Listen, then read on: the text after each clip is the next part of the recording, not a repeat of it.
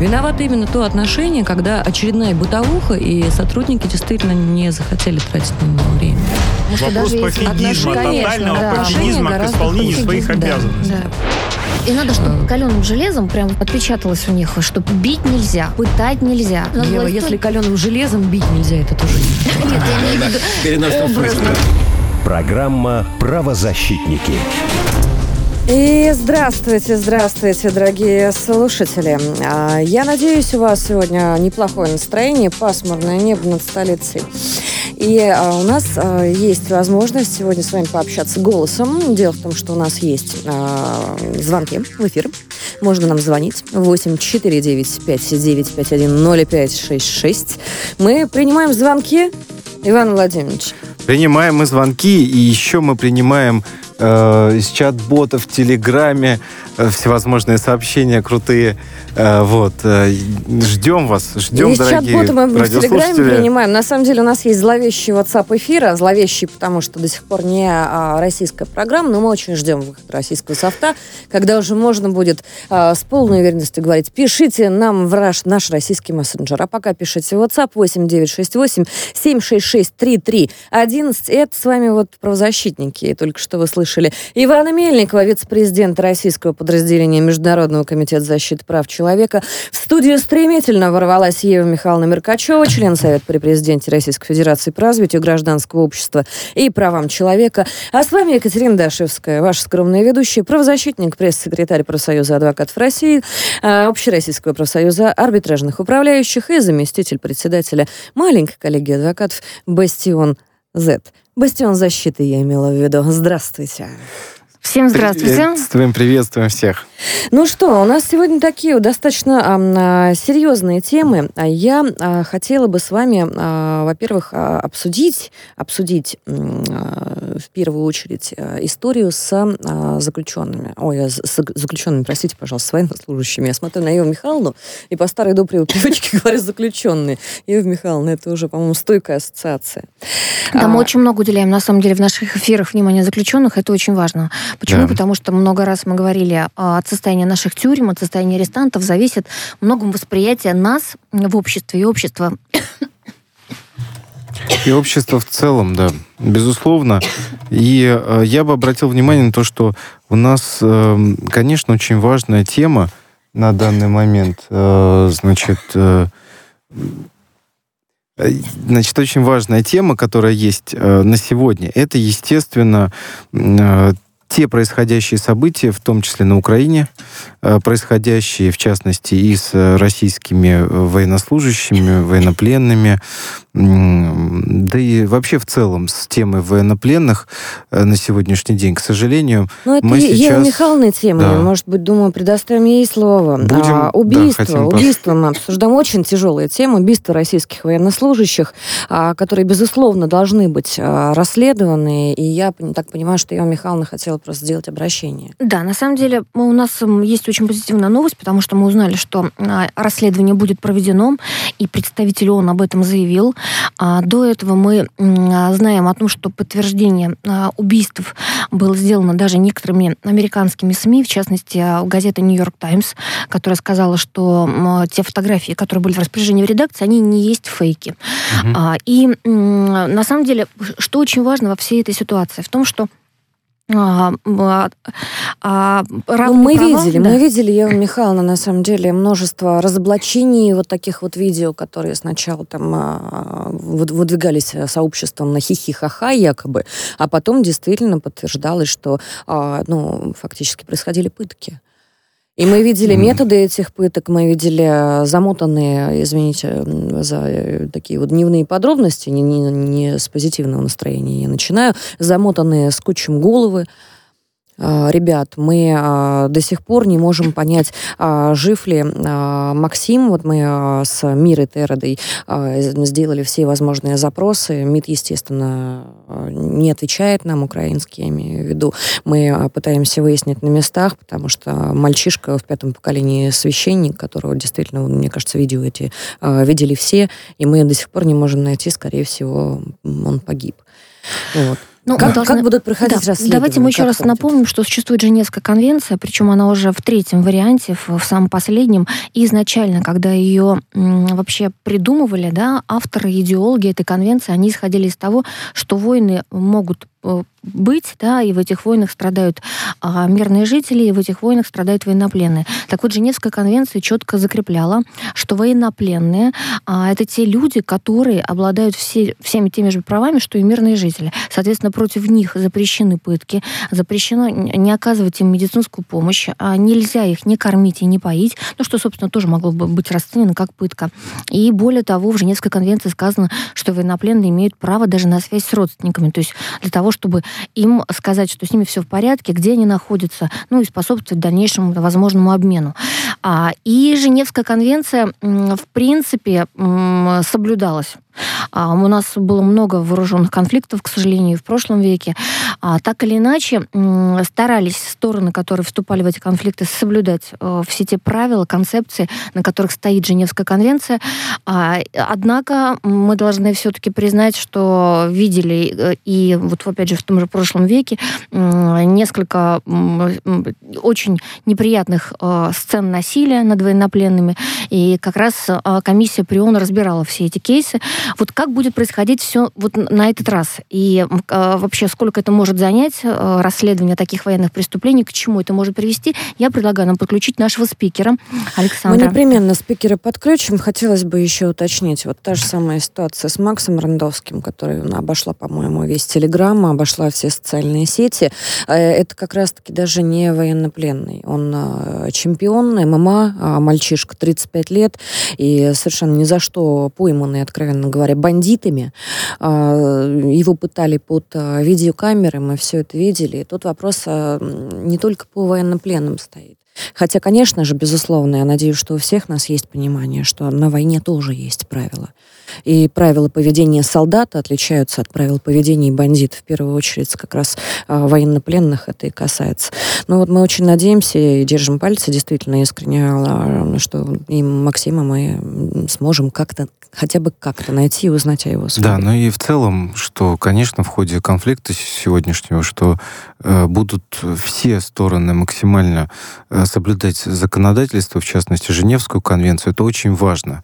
Понимаете, Иван рано или поздно, да и чем быстрее, тем лучше, да, наступит мир, э, я на это надеюсь искренне, ну, и, и все равно, да, понимаете, то есть будут соответствующая ответственность, будет какой-то негативный бэкграунд. Наверное, никто бы не хотел э, из людей, да, так сказать, остаться в истории негодяями. Я очень надеюсь на человеческое все-таки понимание. Я бы сказала поздно. Очень надеюсь на Потому что очень по-разному, конечно, мы себя ведем. А, с нами эксперт, с нами эксперт Александр Сружин, а, эксперт проекта Совета Европы, кандидат юридических наук. А, Саша уже много раз был у нас в эфире. Саша, здравствуйте. Здравствуйте, Александр. Добрые коллеги. Ну вот э, как, как один из э, ведущих экспертов, э, как один из компетентнейших, на мой личный взгляд, э, людей в области, скажем так, вот законодательных материй европейских и международных, скажите, пожалуйста, вот это расследование, разбирательство, его кто будет вести? Вот судьи кто? А, коллеги, значит, э, э, да, э, спасибо, спасибо за представление. Я действительно с 2017 года являюсь приглашенным, помимо всего прочего, являюсь приглашенным преподавателем Международного института гуманитарного права в Сан-Ремо. И в том числе вашего покорного слуги на э, одном из курсов были слушатели э, из представителей, это было в 2017 году, представители генеральных штабов и правовых э, служб Российской Федерации и Украины. Представляете, в 2017 году ваш покорный слуга, вот как раз вы сейчас упоминали Женевские конвенции, Гаагские конвенции. Безусловно, все это называется международным гуманитарным правом, и э, как э, Иван, э, как коллеги, коллеги подчеркивали, что самое главное в любом случае человечество развитие этого процесса началось после Вестфальского мира, и все более и более человечество подходило к каким-то нормам регулирования, в том числе и военных действий. Вы упоминали в том числе третью Женевскую конвенцию по обращению с военнопленными – Помимо этого есть еще четвертая Женевская конвенция о защите гражданского населения во время войны. И самое главное, действительно, э, сторонам конфликта, как вы правильно сказали, эм, сохранять эм, вот эти вот Саша, ну так объясните мне, может быть, я чего-то не понимаю действительно. Почему я ни в одном европейском СМИ и ни от одной европейской правозащитной организации не вижу ни одного комментария в адрес тех действий, которые сейчас происходят и мирных против мирных жителей, и против наших военнопленных, которые выставляются а, вот этими вот бандистами, бандитами и террористами, как некое достижение, над которыми смеются в социальных сетях, которые рассылают наш, нашим а, женщинам в Инстаграм и в а, Директы. Ни одного я не видела. Но... Вот этих людей, которые хранят печать молчания, кто будет судить? Ну, на самом деле, они не хранят печать молчания, хотя бы даже представитель ООН, который заявил, что будет расследование тех военных преступлений, которые, о которых заявляет Россия, да, и о которых заявляет... Что не может не радовать, естественно. Да, не он, сказал, он не когда. сказал, когда, но есть процедура, и есть э, судья из Норвегии Эрик Мёзе, который возглавит вот как раз э, комиссию по расследованию именно конкретно этих преступлений против военнопленных. И, насколько я понимаю, наш э, сейчас спикер Александр, он даже знаком с этим судьей норвежским Хабаровским. Александр, расскажите, вот как э, этот судья будет расследовать, один да, ли он будет, э, команда да, у него будет? Ева, спасибо. Спасибо. Э, действительно, сейчас в рамках текущей ситуации принято, принято решение о формировании Советом по правам человека ООН, принято формирование такой комиссии по расследованию, комиссии по расследованию на Украине. ООН. И возглавляет ее судья... Саш, ООН, я правильно понимаю? Мёзе. Да, да ООН. И, угу. Да, это именно ООН, это именно да. Эм, э, он в, он в свое время в том числе работал, с, эм, будучи судьей ЕСПЧ, помимо того, что он э, был председателем э, трибунала по Руанде, он был также судьей ЕСПЧ, и в том числе ваш покорный слуга носил ему кейсы, когда у судьи когда у судьи возникают какие-то какие вопросы относительно эм, э, представленных, э, представленных дел на вынесение решения, он вызывает, соответственно, э, старшего юриста вместе с юристом, рассматривающим э, дело, и э, они обсуждают э, материалы, материалы этого дела. Александр, что он за человек? Он объективный судья? Мы можем рассчитывать, что комиссия, которую он возглавляет... безусловно, это, безусловно, это, э, это высочайший профессионал, и э, мне лично было э, крайне приятно узнать, что это вот судья Мёзе, поскольку Помимо него там еще представитель Боснии и Герцеговины, и в этой комиссии председателями является представитель Боснии и Герцеговины и э, представитель Колумбии. Соответственно, сейчас эта, сейчас эта комиссия формируется, и э, будем надеяться, что ее работа будет объективной. И здесь надо говорить о том, что в целом, безусловно, вот то, что, то о чем Екатерина говорила, все эти факты, они, безусловно, должны фиксироваться. Мы в том числе взаимодействуем с э, рядом э, украинских адвокатов, которые фиксируют э, различного рода нарушения, поскольку э, там есть и парамилитаристские образования, есть и э, э, так, так называемая тероборона, и все эти факты должны быть зафиксированы и должны быть объективно расследованы. И э, здесь действительно нужен, нужен какой-то сбалансированный международный механизм и международный орган, который будет этим заниматься с соответствующими полномочиями.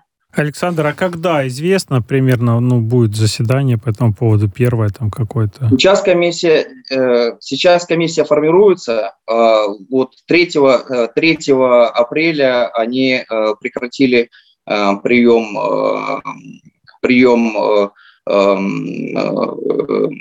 вакансий на формирование экспертного пула. Ваш покорный слуга в том числе э, э, туда, там участвует.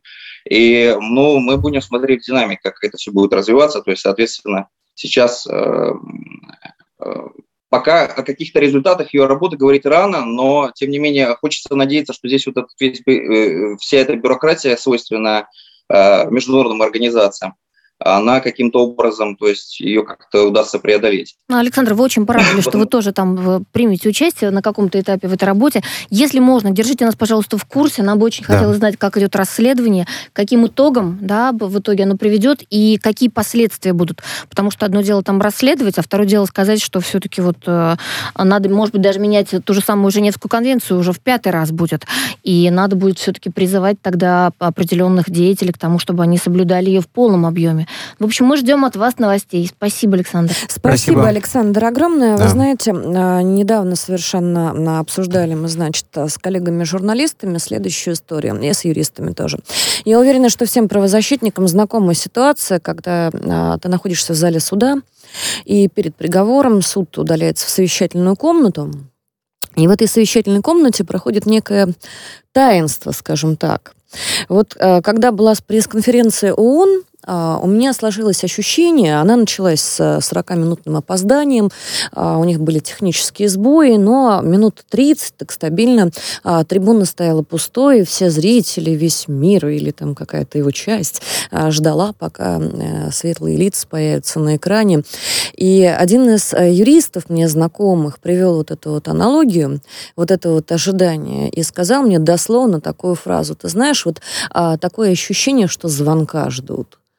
Как бы не печально звучало. Мне бы, Ну, коллеги, очень хотелось бы надеюсь, разделить не лично у меня, Я- лично я у меня в- вашу надежду на то, что в это не- действительно верю. Объективно я думаю, будет вообще- рассмотрена а, вся ситуация. Но, опять же, да, это мое личное мнение, оно может с вашим не совпадать. Хотелось бы верить, что а, ООН и в час, частные отдельные представители, которые будут заниматься этими расследованиями, потому что в конце концов, даже если к системе есть вопросы, в любой системе люди разные.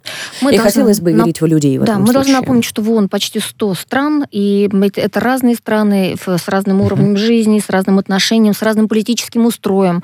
И на самом деле я думаю, что ни в коем случае не нужно считать, что весь мир против нас. Это, это неправильно, это ошибка большая. И никакая изоляция, я надеюсь, нам не будет грозить в этом смысле, потому что на самом деле очень много в российском нынешнем законодательстве было построено на международных нормах. И очень много мы восприняли, и это сейчас стало частью нашей жизни. Именно потому, что... Мы от этого отказываться не должны, Да, не потому должны ни в что... коей мере отказываться. Подождите, а, а кто об этом вообще говорит? Мы вообще не собираемся отказываться от Нет, ну, здравого об этом смысла. некоторые есть люди, которые Мы, такое, мы знаете, не про собираемся здравый отказываться, я смысл надеюсь, от здравого смысла, что не повод внедрять, а, условно говоря, чуждые нам э, и нашему менталитету нормы, и кивать на а, любые европейские инициативы. Это абсолютно две разные а, Конечно, вещи. конечно. А, закончу свою мысль. Вот а, Ева Михайловна, надеюсь, тоже уже высказала всё, свое спасибо. мнение параллельно. Да. А, очень бы хотелось верить, что отдельные люди и отдельные представители, которые все-таки а, понимают объективность ситуации, да, как в любой системе абсолютно, а, будут, м, скажем так, смотреть на эту ситуацию с точки зрения как раз-таки нарушения права, а не субъективного мнения или чьих-то аффилированных интересов. Это вот такое пожелание к ней от меня, а мы, конечно, за ней проследим.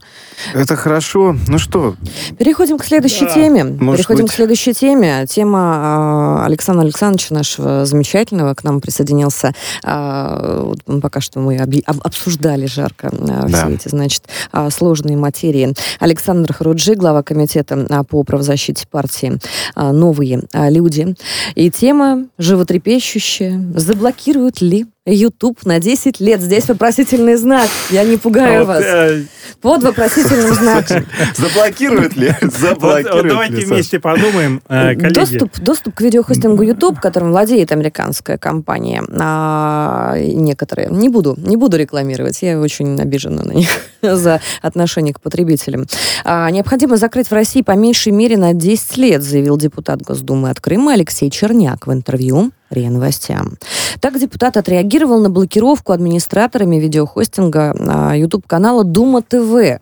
Мгм. Ну, то есть вот, э, заблоки- заблокировали близкий э, сердцу чиновника YouTube-канал. Даже не чиновника, а депутата. Коллеги, ну давайте так. Если сейчас, вот в том контексте, в котором сейчас предлагается заблокировать, это произойдет, то ну, рядовой житель страны скажет, слушайте, а, угроза была а, из-за того, что обещали заблокировать э, Дума ТВ. Мгм. Мы его, мы его, в общем-то, многие там и не смотрели. Ну, спасибо, что бла- да. благодаря этому узнали, при всем уважении к ресурсу, да, ну, соответственно, сейчас простой житель, да, скажет себе, слушайте, заблокировали YouTube из-за того, что в Госдуме кому-то не понравилось. Это не то, что сейчас нужно в сложное время, э, когда доверие к депутатам вновь избранным очень важно, потому что они принимают дикое количество законов. Фактически раньше их называли это бешеный принтер, да, Государственная Да, Дума. да. А сейчас это а, супер бешеный принтер, потому что им приходится много принимать решений, которые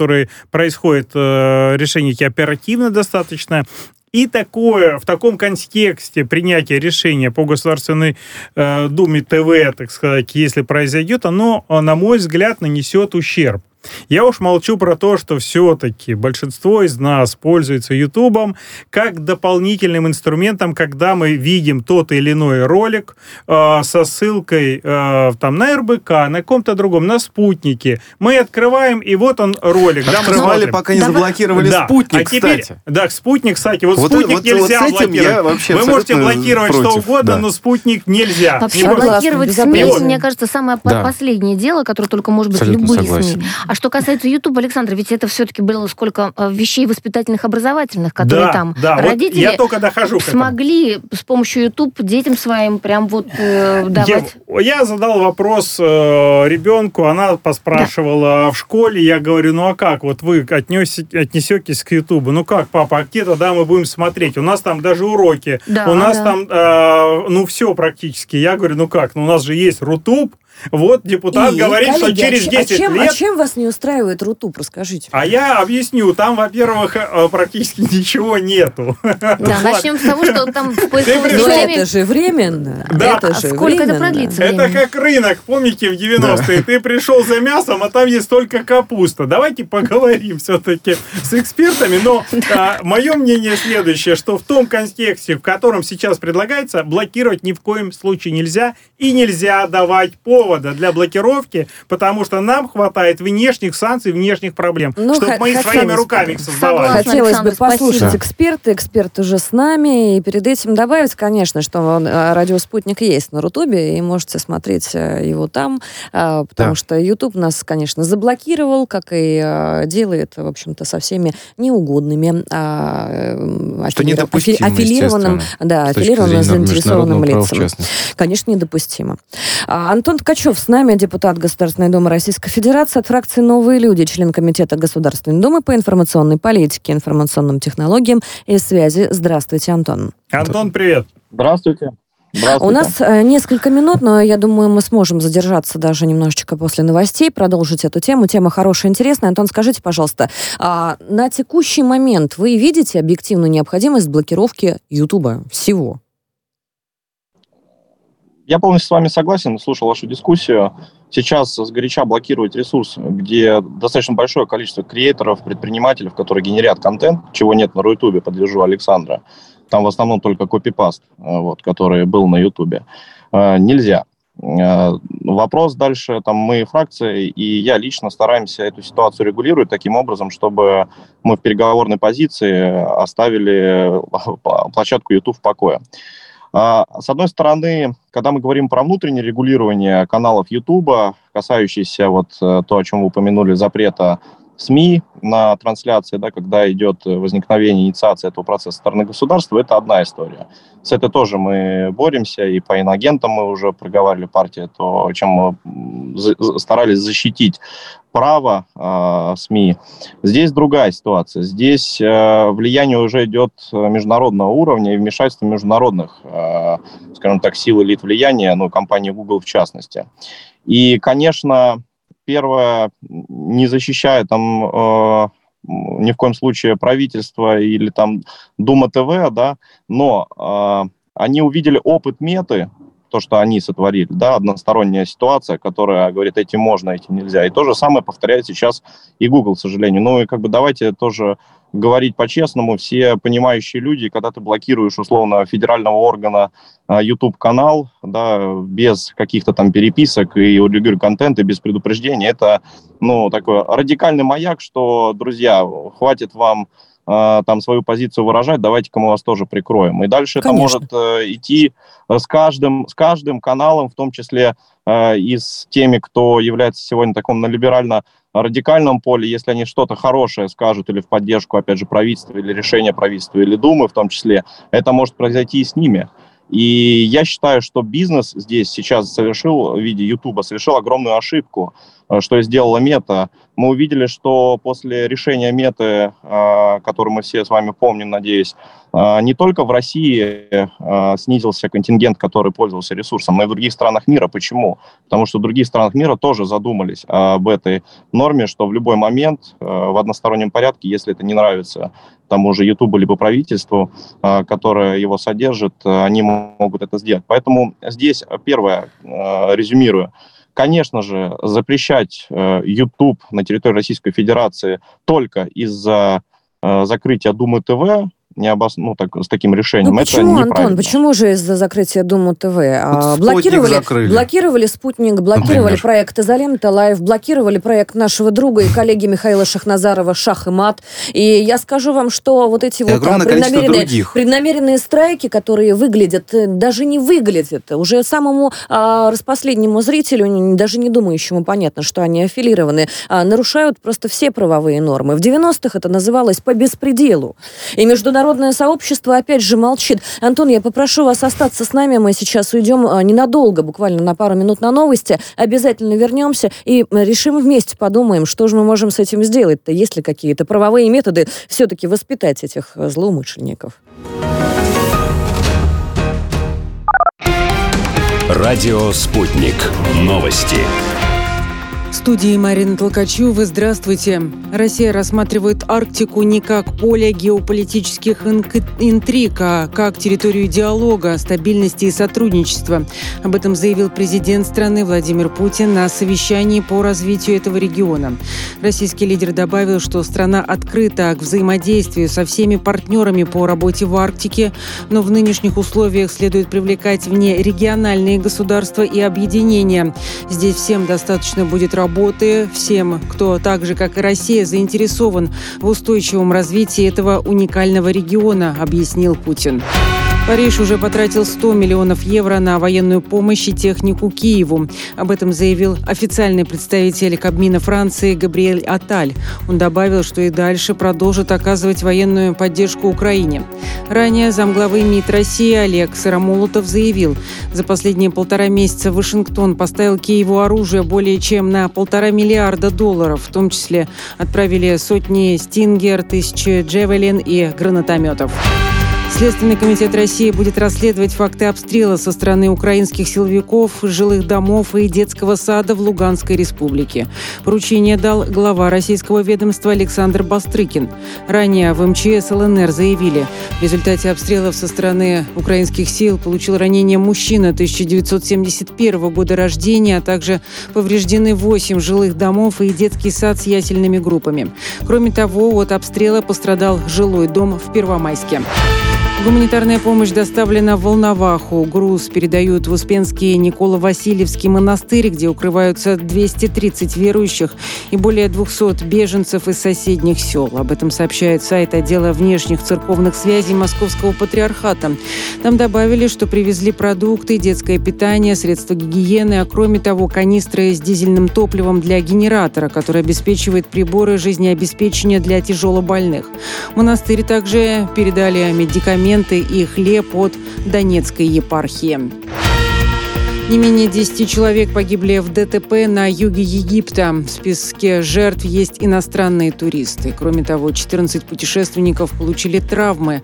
Об этом сообщают местные издания со ссылкой на власти. По их данным, авария произошла в провинции Асуан. Туристический автобус столкнулся с грузовиком. Уже выяснили, что жертвами стали граждане Франции, а также Бельгии. Кроме того, среди погибших есть и египтяне.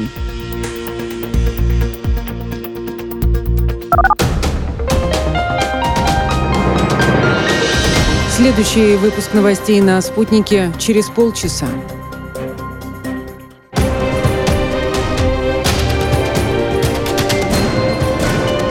Радио «Спутник».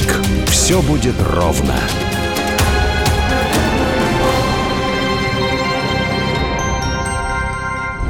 Виновато именно то отношение, когда очередная бытовуха, и сотрудники действительно не захотели тратить на него время. Вопрос пофигизма, тотального да. пофигизма к исполнению своих обязанностей. Да. И надо, чтобы каленым железом прям отпечаталось у них, что бить нельзя, пытать нельзя. Надо Ева, если каленым железом бить нельзя, это тоже не Нет, я имею в виду образно. Программа «Правозащитники». И снова здравствуйте. Продолжаем предыдущую тему. Буквально еще пять минут э, возьмем им. Антон Ткачев снова с нами, депутат Государственной Думы Российской Федерации от фракции «Новые люди», член комитета Государственной Думы по информационной политике, информационным технологиям и связи. И мы размышляем, что же сделать с YouTube. То есть если мы а, отказываемся от идеи полной а, блокировки, частичная блокировка невозможна, получается, мы признаем право YouTube на а, абсолютно незаконную, более того, субъективную а, блокировку наших коллег, наших каналов, а, наших СМИ, что, естественно, нарушает любые вообще, э, любой, любое понимание международного права. Это же, ну, действительно неправильно. Что есть из идей текущих Мое у- мнение, у, у может быть, нужно все-таки, ну, понятно, мы сейчас узнаем у нашего коллеги, но мое мнение лично, что здесь нужны соответствующие санкции. Вот телеканал «Царьград» сейчас показал реально, реальность того, что можно отсудить огромные деньги. Надо Скрестим заставить пальцы, платить. Первое, если потому что бизнесу это важно. Авторский Это бить первое. по карману, да. правильно. И, возможно, второй вариант. Э, временная приостановка работы. То есть заставлять людей, ребята, так, мы вас включим, не вопрос, обратно. Но только в начале вы давайте-ка включите э, спутник и Дум ТВ, если что. Антон, могут, сказать, могут, могут ли депутаты что-нибудь сделать? В рамках депутатских, может быть, предложений или инициатив?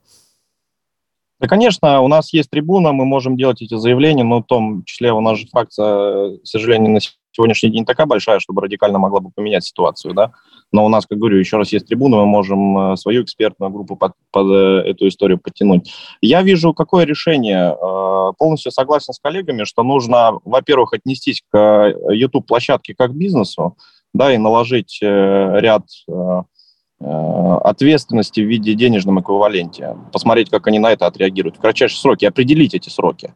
Вторым этапом начать маркировать ряд каналов, которые ведут э, условно пропаганду однобокости, да, то есть если мы говорим свою позицию, нас блокируют. Если мы говорим э, позицию и рекламу показываем другой стороны, да, если мы говорим про спецоперацию, э, мы, получается, никак на это не реагируем. То есть давайте уже тогда, ну, эти правила будут работать в обе стороны. Начнем маркировать ряд э, видеороликов, либо YouTube. Потом третьим уже этапом мы сделаем последнее китайское предупреждение, как в анекдоте, и заблокируем на короткий срок, но не на 10 лет. Ну, это... Ну. Антон, а Нет скажи, пожалуйста, вот мы про, про YouTube, мы понимаем, что там разные мнения, будет какое-то обсуждение. Я надеюсь, что оно будет публичным, в том числе обсуждение в комиссии, которая у вас есть, депутатская по информационным технологиям. Мы все это увидим, услышим. Но мы понимаем, что ситуация никуда не уйдет, она может возникнуть завтра, послезавтра и так далее. Поэтому как быть э, с контентом по Рутубу? Может быть, какая-то помощь нужна для того, чтобы люди туда переходили? Может быть, как-то даже датировать работу, как-то поощрять, чтобы люди заливали туда ролики, создавали контент, Давать людям переходили. деньги, да. Я просто думаю про то, что блогеры, которые остались без рекламного потока, многие уходят. И у них действительно непростая ситуация. Они могут закрывать проекты. Необходимо вместе с тем, что если блокироваться рано или поздно будет один ресурс, необходимо подскилить соломку для другого. Тот, который подконтролен, тот, который сможет работать. Вот такая идея. Да, Александр, все очень правильно. Э, Я бы здесь разделил на две части истории. Первая – это техническая возможность, которая полностью повторяет возможности Ютуба, да, потому что, как вы знаете, у нас в Рутубе до сих пор на сегодняшний день модерация идет э, человеческими руками и человеческой головой. А когда в YouTube это уже написаны роботы и парсеры, которые всю информацию в, те- в механическом режиме считывают самостоятельно, поэтому выкладка контента происходит быстро. Что касается блогосферы, э, я бы, например, э, собрал просто на площадке вместе с представителями комитета миллионников плюс, которые на сегодняшний день являются креаторами контента, и э, собрал бы с них э, в кратчайшие сроки обратную связь того, чего им не хватает в Рутубе, а не то, что реализовано в Ютубе. И как раз вот таким э, способом в течение, уверен, технически э, и концептуально за пару недель можно будет подготовить площадку в случае э, жесткой блокировки э, самой платформы YouTube. И, и знаете как, э, законы бизнеса, если у Рутуба будет клиент и обратная связь от участников креаторов, и деньги соответствующие будут проходить, и они сделают нормальную условную монетизацию контента, то, поверьте мне, ничем не хуже наш YouTube разовьется через некоторое время. Мы на это надеемся. Антон, спасибо, спасибо, спасибо огромное. Ну что, хотелось бы, конечно, будем. хотелось бы. Антон Ткачев был с нами. А, естественно, естественно, а, я, конечно же, 20 секунд на то, чтобы высказать собственное мнение, тоже заберу. А, дело в том, что я считаю совершенно недопустимым вот такую вот откровенную просто подлую пропаганду и подлую блокировку коллег. Естественно, я верю в Рутуб, пусть не без проблем, пусть не без сложностей, пусть не сразу, пусть со временем, но тем не менее. Частичная блокировка, наверное, да. Финансовые меры, да, конечно же, да. И действительно держим пальцы за Царьград, чтобы им а, на самом деле заплатили. Заплатили что, уже. А, Катя, заплатили все уже. Заплатили все уже. уже заплатили. Да, да, Но таким образом мы имеем действие, действенный механизм наказывать, конечно, рублем. И ограничения, которые предложил а, Антон вот сейчас нам, а, это на текущий момент самая здравая, на мой взгляд, мера, которой мы можем просто пользоваться. Да. Ну что, переходим да. К следующей теме, тема Ивана Владимировича. А, членам ОНК Москвы под предлогом борьбы с коронавирусом запретили покамерный обход в следственных изоляторах УФСИН Москвы. Да. Что это, опять? Значит, Никогда история, такого не было, Иван да, Владимирович. э, значит, вот опять. история такая, очень интересная. Значит, э, раньше запрещали в связи с тем, что главный санитарный врач УФСИН э, Федеральной службы исполнения наказания, ввел вот эти вот карантинные меры специальные. И поэтому не пускали членов общественных наблюдательных комиссий э, к проверкам на протяжении длительного-длительного времени. В Москве, в частности. Вот. В Москве особенно тщательно, так сказать, не пускали. Это отдельный вопрос. То есть по камерам ходить нельзя. Мы можем к вам кого-то вызывать, но это крайне неэффективный метод. Крайне неэффективный. Вы не видите, кто к вам приходит, откуда, да. Если вы просто проходите по камерам, вы видите эти нарушения, люди могут к вам спокойно обратиться. Да, все-таки у меня там опыт много сотен посещений э, с проверками мест. Я вас уверяю, что это наиболее эффективный метод. Но Недавно в СИЗО «Матровская тишина» пришли наши коллеги, и несмотря на то, что отменили уже вот, этот вот, вот эти карантинные меры, в Москве даже маски теперь отменили. Понимаете, люди без масок ходят. Но сказали, вы знаете, мы вас все равно не пустим. Почему? Как так? Якобы карантинные меры теперь какие-то внутренние у самого СИЗО, понимаете? А, а- а мы же регулярно сталкиваемся с тем, что приходится сотрудникам изоляторов объяснять, что внутренний регламент изолятора, например, э, не более э, значим, чем Конституция Российской Федерации. Ну, судя по всему, это все-таки незаконное решение, Конечно, причем непонятно, на незаконное. каком уровне оно было принято. И Я... непонятно кем, И непонятно главное. кем. А главное, что я... под- Начальник СИЗО подразумеваю. отказал, это понятно. СИЗО И- «Матросская и тишина». не первый. Молодец. Сегодня И не первый. отказали уже в сезон номер два, это Бутырка. А, и в Бутырке так что, судя отказали. по всему, это все-таки УФСИН Москвы. У всей Москвы Как- чудесные как люди. Мы, думаю, мы будем да. нарушать э, ваши права. Есть, есть у них основания думать, что будут большие проблемы от того, что члены УНК сейчас ходят по камерам. Объясню почему. Дело в том, что у нас опять большой перелимит, и не справляются даже, а, используя незаконную, на мой взгляд, э, методику вывоза до апелляции. То есть человек еще не признан по суду виновным, да, приговор еще не вступил в законную силу, но его уже отправляют. А потом его обратно должны будут вернуть на апелляционную инстанцию в Москву. Это можно представить какие-то затраты. Это чудовищные деньги. Некоторые приезжают в несколько регионов.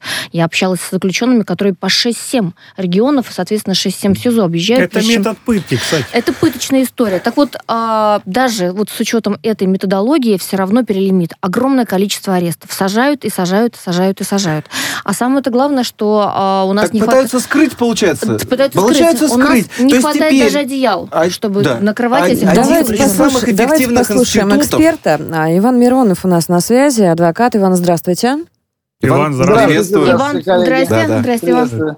Здравствуйте. Ну, расскажите, пожалуйста, что у них так за новая такая тенденция, и что им Ну, за это нас- будет? Насколько это законно, хотелось бы у Ивана, наверное, спросить И что в им первую за это очередь. будет, да. да. И вот это один момент. А второй момент, Иван просто, он как специалист, я почему решил, что сегодня вот он наиболее нам э, подойдет как спикер как раз, потому что Иван э, действительно специалист в области законов, он адвокат профессиональный. Но помимо И он этого, его одно да, время нас. да, незаконно держали э, в СИЗО, да, потом оправдали, насколько я помню, Иван. И Оправдали там была целая, целая была история. была, И да. вот как раз вот, вот эта вот закрытость системы. Для чего Ну, они есть это Иван, делают? Иван понимает Пытать хотят спектр опять что? маневров. Для чего, а, насколько это законно и что им за это будет? Вот три ключевых вопроса Да. у нас к эксперту.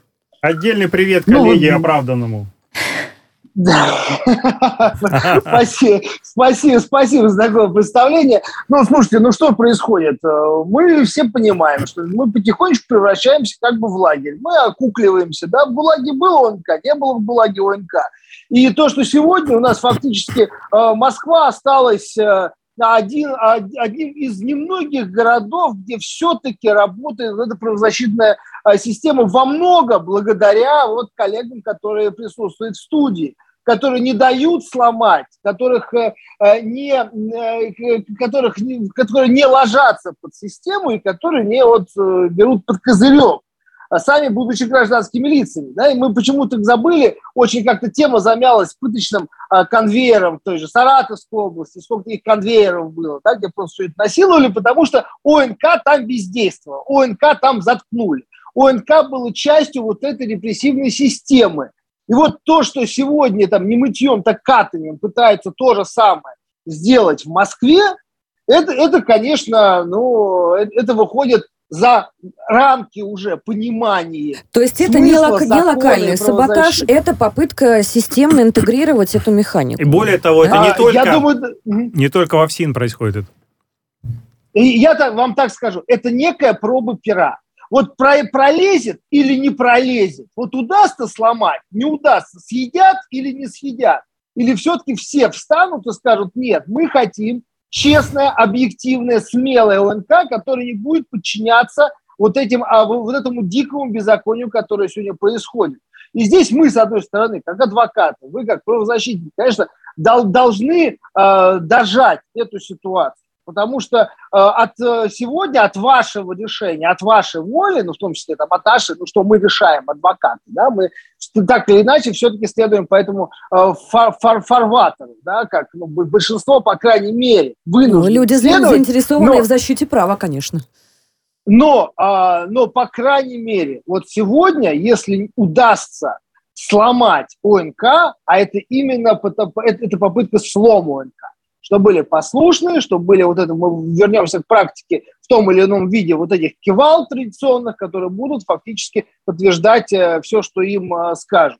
И э, вот я знаю, что в свое время там Ева Меркачева делала, да, как вот одна красивая, хрупкая женщина, вот ей удавалось по многим делам, вот именно ее вмешательство спасало наверное, человеческие жизни, человеческие судьбы спасибо. и вообще от В, Ив, Иван, многих людей. Спасибо большое. Но я хотела напомнить, я что как очень... раз закрыли да. сейчас все это после того, как я написала большой текст, и куча э, все-таки было жалоб от меня по поводу ситуации, например, в женском изоляторе, где женщины опять в перелимите, где больные, где они теряют зрение, где большинство, которые там находятся, имеют детей, и им не дают связаться по телефону с ними, потому что следователь не разрешает. Ну и вообще вот эта вот система сажать всех подряд, включая бухгалтеров, юристов, создавать УПГ из них. Это вот все вот про, про нашу, наверное, а современную пользуясь... систему следствия. Как ты думаешь, Иван, это об этом все-таки, о следствии, о том, что она не хочет больше работать совсем, она хочет просто посадить Но и здесь добиться вопрос признания. же не в следствии. Здесь делают, принимают решение, в данном случае, начальник конечно, УФСИН города конечно. Москвы, вопрос, да, господин Мороз.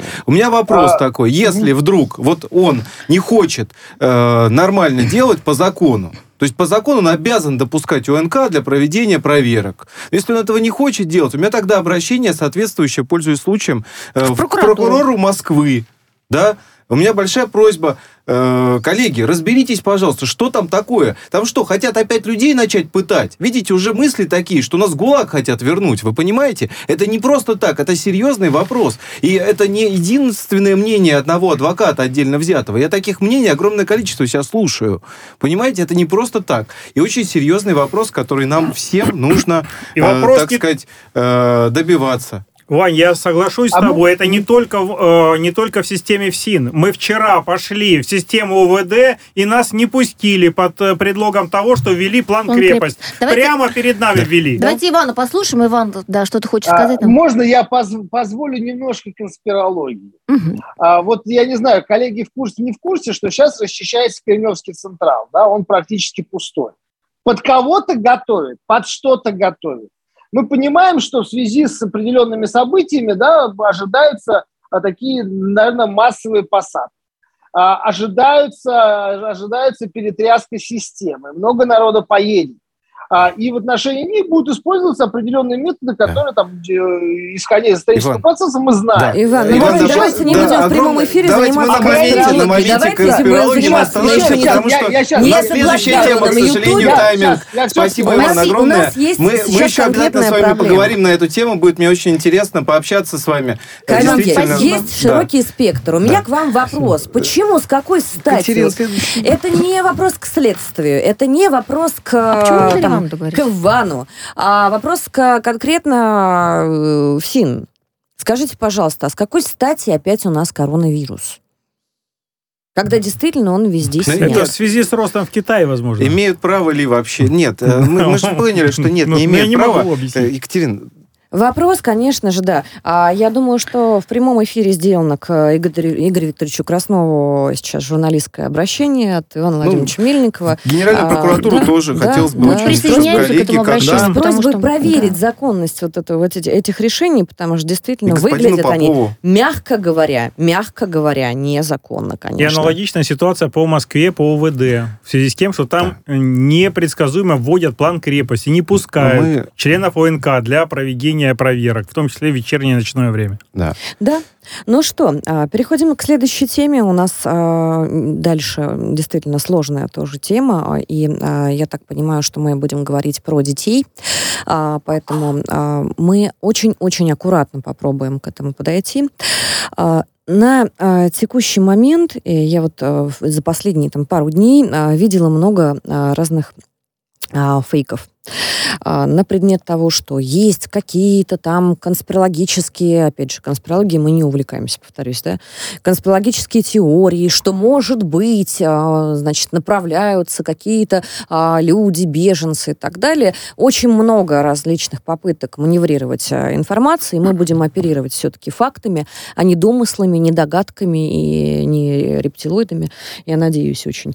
А, Мы а, сегодня говорим о а, теме усыновления. Усыновления деток, которые остались а, без родителей. Я говорила уже в одном из эфиров, что а, детские дома а, с Донбасса были эвакуированы одними из первых.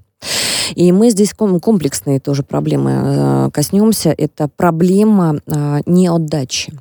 Неотдача детей с э, детских домов, мы не раз тоже ее уже упоминали, к сожалению, к моему а, до сих пор не удалось переломить эту ситуацию, а хотелось бы.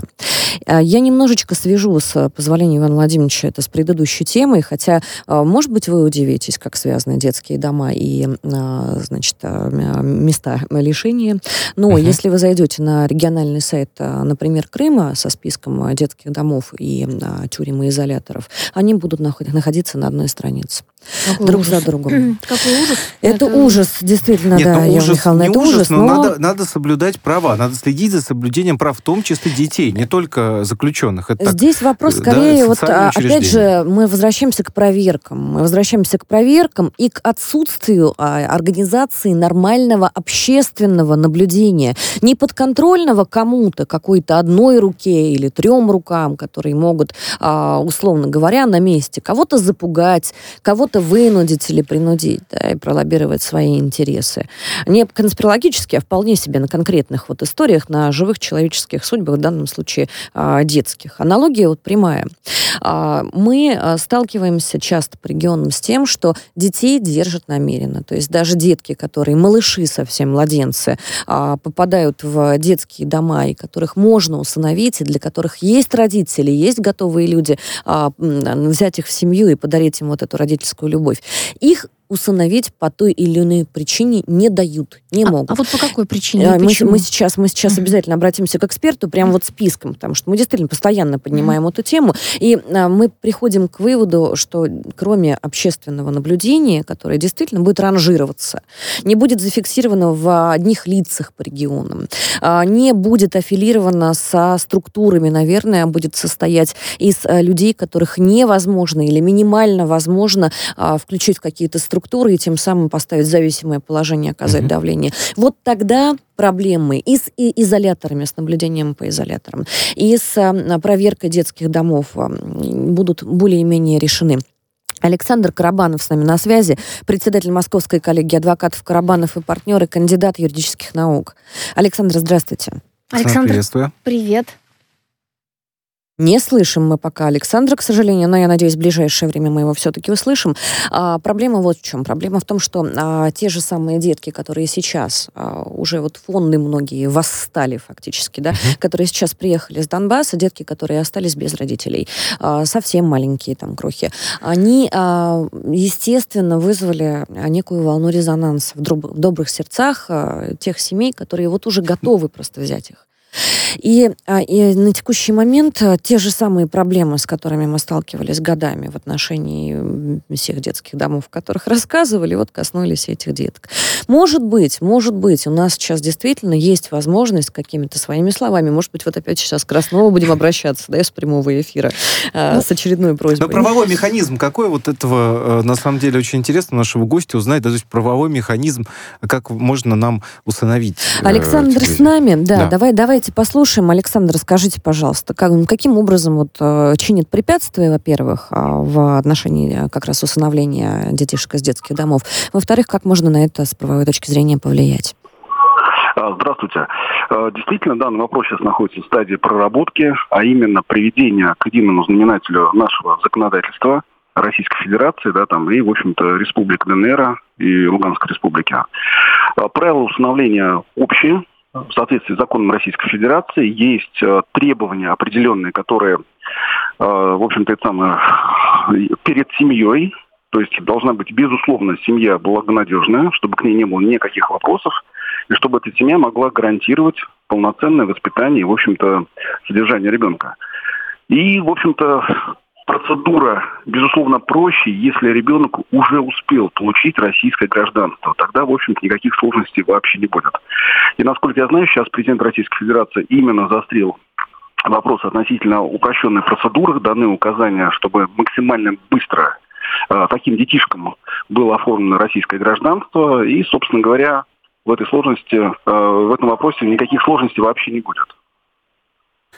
Да. Ну что ж, э, хотелось бы, конечно, вот верить, и хотелось бы, э, чтобы сейчас как раз на фоне вот э, этой волны внимания как раз к деткам была поднята общая тема, где малышей за отсутствием каких-либо, скажем так, основных документов, то есть, насколько я понимаю, если есть братья и сестры, например, одна из любимых механик, благодаря которым детские дома и отдельные там персонажи держат, держат буквально детей я не, не буду говорить заложниках, да, но uh-huh. детей, которые могли бы уже получить свою семью. Дело в чем? Дело в том, что, например, если а, дети состоят в близком родстве, а, есть аргумент, который остается, скажем так, в свободном плавании. То есть на усмотрение а, органам. А, Опеки. Да, да. да. То, есть, то есть либо берите всех. Там, либо берите да. всех, вот сколько их там есть. Да. Один, два, пять, десять, да, либо да. ни одного либо ну, да, ни одного. И, конечно же, с одной стороны, понятно, что деток не хочется разлучать. Вообще очень хочется, чтобы все дети жили в полных семьях. Но иногда так невозможно. И когда не могут усыновить из-за этого даже малышей, это большое препятствие. Угу. Чем пользуются, как пользуются? Не забываем о том, что каждый ребенок, а, отдельная единица, а, вот такая вот где-то единица в данном случае, это инструмент для а, получения энного количества денег. Ну, то есть бывают действительно недобросовестные э, руководители всяких э, детских домов, да, помните историю громкую, когда мэр города параллельно еще устроился, э, значит, руководителем детского дома, просто чтобы деньги получать. Это то, та ужасная история, где там взрослые сверстники издевались над малышом. Помнишь эту? Да, а, жут, помню, жуткую, мы этого малыша сопровождали историю, потом информационно, да. и даже мы нашли ему а, маму и запустили да. процесс усыновления. А, дело в том, что действительно есть такие вот а, персонажи. К сожалению, не каждого из них удается отследить их дальнейшую судьбу, хотя мы действительно стараемся. А, к Александру вопрос. Александр, скажите, пожалуйста, какой-то особый порядок в отношении а, деток новоприбывших а, есть для российских семей? Именно особого порядка нет, потому что, безусловно, все процессы, они будут только на основании российского законодательства, и, собственно говоря, по общему порядку все дети будут устанавливаться. И здесь все-таки ключевой вопрос для того, чтобы процесс, как я повторюсь, наверное, ускорить, это надо получить э, российский паспорт. А что делать, что делать деткам, у которых родители значатся без вести пропавшими? Э, Органы опеки пока возьмут временное над ними воспитание и, собственно говоря, потом также запускают процедуру усыновления, если вдруг появятся такие желающие. Насколько я знаю, что желающие есть, и, в общем-то, процедуры, они, в общем-то, идут в двух направлениях. Либо можно сделать полностью усыновить ребенка, который уже имеет все равные права при наследстве, либо взять ребенка просто на воспитание, при этом, да, родители еще получают определенное материальное вознаграждение. Есть, есть, такой, есть, есть такой момент. Да. А, у нас ну, остается даже... буквально две минутки. У меня очень коротенький вопрос к вам. Скажите, пожалуйста, а, даже вот при, а, скажем так, не прочерке, да, а при а, значении без вести пропавшие родители, мы так понимаем, что эта проблема будет, да, при общем порядке, с которым детки новоприбывшие сталкиваются, с теми же проблемами, с которыми сталкиваются правозащитники, работающие по а, детским домам много лет и так в российском законодательстве. Я правильно понимаю, что органы опеки оставляют а, на свое усмотрение решение, определение, а, разрешать вот э, усыновление или нет?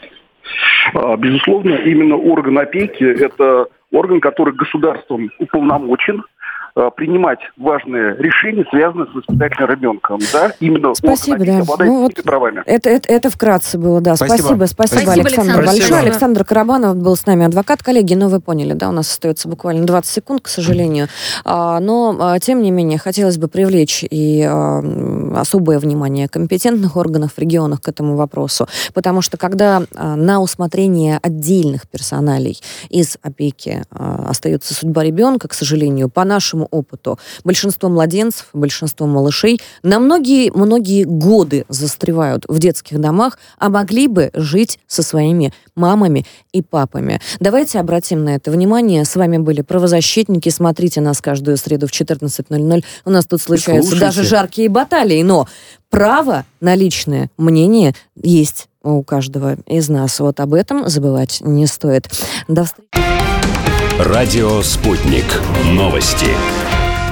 Студии Марина Толкачева. Здравствуйте. Россия рассматривает Арктику не как поле геополитических интриг, а как территорию диалога, стабильности и сотрудничества. Об этом заявил президент страны Владимир Путин на совещании по развитию этого региона. Российский лидер добавил, что страна открыта к взаимодействию со всеми партнерами по работе в Арктике, но в нынешних условиях следует привлекать вне региональные государства и объединения. Здесь всем достаточно будет работать работы всем, кто так же, как и Россия, заинтересован в устойчивом развитии этого уникального региона, объяснил Путин. Париж уже потратил 100 миллионов евро на военную помощь и технику Киеву. Об этом заявил официальный представитель Кабмина Франции Габриэль Аталь. Он добавил, что и дальше продолжит оказывать военную поддержку Украине. Ранее замглавы МИД России Олег Сыромолотов заявил, за последние полтора месяца Вашингтон поставил Киеву оружие более чем на полтора миллиарда долларов, в том числе отправили сотни «Стингер», тысячи «Джевелин» и гранатометов. Следственный комитет России будет расследовать факты обстрела со стороны украинских силовиков, жилых домов и детского сада в Луганской республике. Поручение дал глава российского ведомства Александр Бастрыкин. Ранее в МЧС ЛНР заявили, в результате обстрелов со стороны украинских сил получил ранение мужчина 1971 года рождения, а также повреждены 8 жилых домов и детский сад с ясельными группами. Кроме того, от обстрела пострадал жилой дом в Первомайске. Гуманитарная помощь доставлена в Волноваху. Груз передают в Успенский Никола-Васильевский монастырь, где укрываются 230 верующих и более 200 беженцев из соседних сел. Об этом сообщает сайт отдела внешних церковных связей Московского патриархата. Там добавили, что привезли продукты, детское питание, средства гигиены, а кроме того канистры с дизельным топливом для генератора, который обеспечивает приборы жизнеобеспечения для тяжелобольных. Монастырь также передали медикаменты документы и хлеб от Донецкой епархии. Не менее 10 человек погибли в ДТП на юге Египта. В списке жертв есть иностранные туристы. Кроме того, 14 путешественников получили травмы. Об этом сообщают местные издания со ссылкой на власти. По их данным, авария произошла в провинции Асуан. Туристический автобус столкнулся с грузовиком. Уже выяснили, что жертвами стали граждане Франции, а также Бельгии. Кроме того, среди погибших есть и египтяне.